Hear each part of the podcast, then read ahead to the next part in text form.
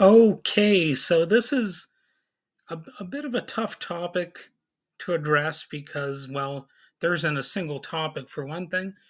But I was originally going to maybe do a Valentine's Day episode or something like that. But instead, I'm going to get a little more serious and talk about world affairs and, of course, the election coming up and all that fun stuff. And really, a, a lot of this has to do with the return of Jon Stewart to the Daily Show and how the uh, you know the liberals, Democrats, progressives, whatever, the Joe Biden backers are responding to it. You know, there's a lot of criticism that I've seen of his first segment on Monday, and um, I, I kind of want to get into that. So to begin with, you know, I'm just going to say I watched a video by Jesse Dollemore, and the title of that is Jon Stewart Blows It on his first night back as Daily Show host. So, what was his criticism? It was that supposedly Stewart was too busy, you know, comparing Jon Stewart with Donald Trump, and he was accusing of are accusing Jon Stewart of both sidesing it and, you know, making them sound too similar and all that. And Jesse Dollemore went through plenty of issues in which Donald Trump looks worse than Joe Biden and all that kind of stuff. You know, the, the typical stuff that Jesse Dollemore will probably do. And that's understandable. But at the same time, the uh, video that Jesse Dollemore made, in my opinion, falls flat. And that's partly because, well, here's my response. I'll just read my response on on his YouTube video, my little comment. I said, "Okay, Jesse, I hate to disagree with you, but here's something you did not mention. Joe Biden has greenlit a genocide we are not supposed to call genocide, by a country we are never supposed to criticize, thus losing him votes that Democrats will possibly never get back. Jon Stewart didn't do that. Trump did not do that. That was Joe Biden. And yes, he is old, and yes, you omit the fact that Jon Stewart actually did criticize Trump's various scandals, even in the segment you are discussing. It seems your primary problem is that Jon Stewart dared to mention what everyone with sense can see the Democratic Party establishment is gambling by gifting Joe Biden the primary, and they don't want anyone criticizing their decision in cult like behavior that's shockingly similar to MAGA. And here's what I said in January on Facebook, to be specific. I wrote that the Democratic Party leaders care more about Biden's feelings than about possibly preventing a second, far more authoritarian Trump term that potentially ends nearly all elements of democracy in this country. Nothing short of a massive general strike is likely to prevent disaster, and I don't think that, that the general public has it together enough to do something like a general strike. Biden and crew need to start pulling some rabbits out of some hats fast. And I don't normally type words in all caps for emphasis, although I did that in that little Facebook post that probably nobody read. So I think I've stated my position pretty clearly, and not to toot my own horn, my own horn too loudly, but I think I was even on the eloquent side. And in addition to that, I should also mention that The Daily Show's Jordan Klepper regularly features segments that make Trumpists look like buffoons, and they note all of the ways in which, you know, the MAGA movement is actually a neo fascist movement, and all of that kind of stuff already. So The Daily Show has not really been slacking in that regard, especially not as much as people like just Jesse Dollemore would have us believe, you know. So just because maybe Jon Stewart didn't criticize Trump enough uh, for his liking doesn't mean that it has not been done. You know, it's it's one of those things like some people look at my podcast episodes here and say, "Oh, Wade hasn't criticized Trump enough," even though I've done episode after episode after episode where I'm like severely criticizing Trump. You know, and other people would say, "Oh, Wade hasn't been critical enough of Joe Biden." And you know, maybe that's true, but of course there are some people who would absolutely despise me for even the most mild criticism of uh, Mr. Infallible Joe Biden, who has gaffes aplenty, yet, you know, we're supposed to basically nibble on those gaffes like they're our primary source of nutrients, you know? Um, you know, I'm I'm I'm kind of fed up with this stuff sometimes, but at the same time, I, I feel like I have to plow through this. And, uh, you know, I'm not going to shy away from political content entirely. But, you know, there's, there's definitely some buffoonery out there. And yes, it does actually come from both sides.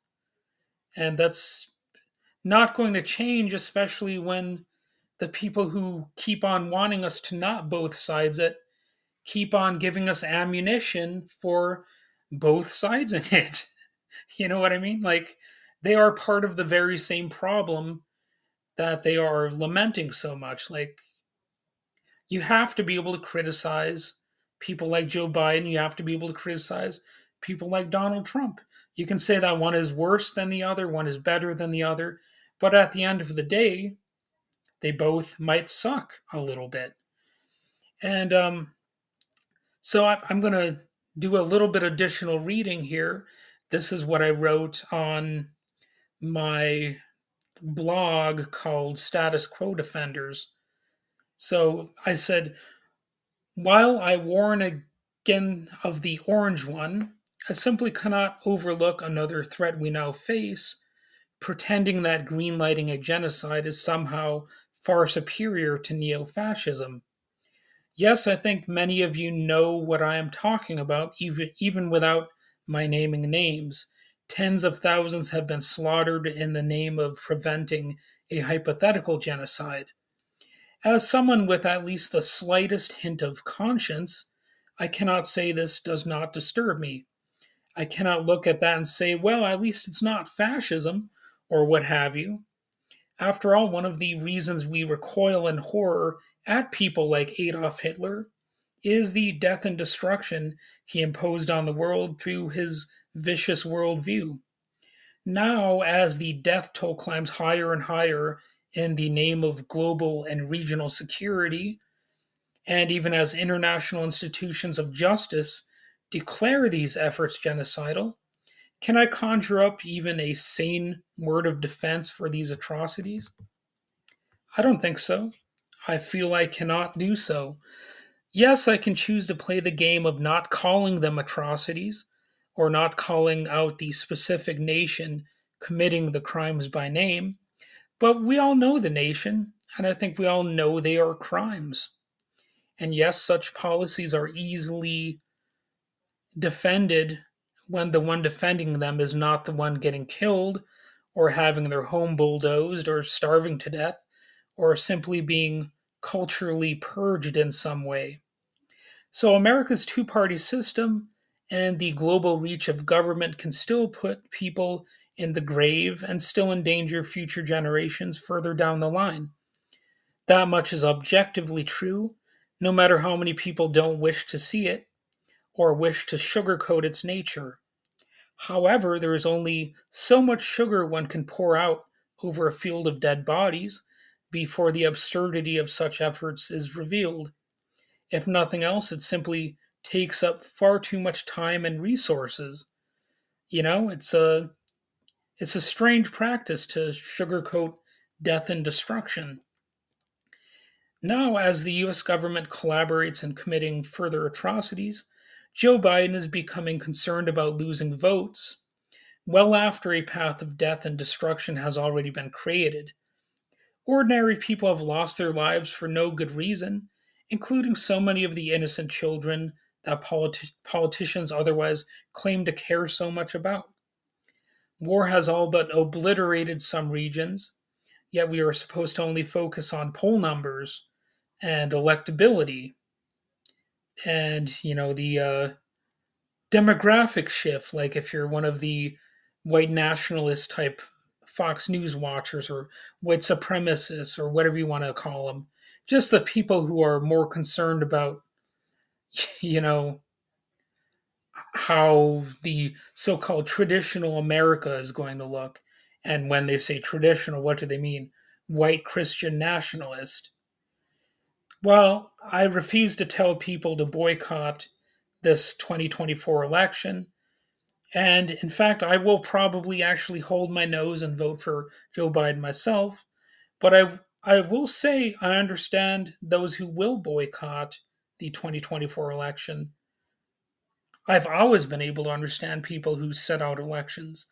There are always reasons to consider voting or not voting, just as there will always be questions about the basic decisions we all make in our daily lives. However, if your daily daily life is being risked by various competing factions that may threaten everything you have, what can you say even with a vote? You can only say so much you know, and you can only do so much. You can only come close to understanding the insanity around you while picking and choosing which parts of it to accept or reject, or maybe to try to escape it entirely to the extent possible. Maybe you can become a hermit in the hills and be relatively unscathed. I'm sure there are some people like that out there. And, you know, that is your freedom and we are in a situation where it's simply impossible to apply whatever freedom we have wisely, as wisdom has become such a scarce commodity. Really, the only hope uh, that we have, or some of us have, is that we we can demonstrate enough conscience and intelligence to find an approximate way out of this madness before it becomes an endless conflagration that engulfs us all. So, on that note, have a nice day. Well, that was how I originally ended that blog post. So, you know, I think, again, I think that was on the eloquent side. I think I laid out my case pretty plainly. And I'm sure there are people out there who would disagree with me. But at the end of the day, it's true that no matter what your position is, you're going to have people who are disagreeing with you left, right, and center, sometimes for some of the dumbest reasons you could possibly even imagine. And there are always these little curveball disagreements that you would you would never have seen coming from like a million miles away. Um, you know, they they come out of nowhere, and they uh, sometimes those are the weird ones that hurt the most, almost like because because they're totally unexpected they sting from like a strange exotic direction that you never ever had an inkling would would happen to you, you know. But um anyway, I just wanted to get these thoughts out. And uh yeah, have a nice day indeed.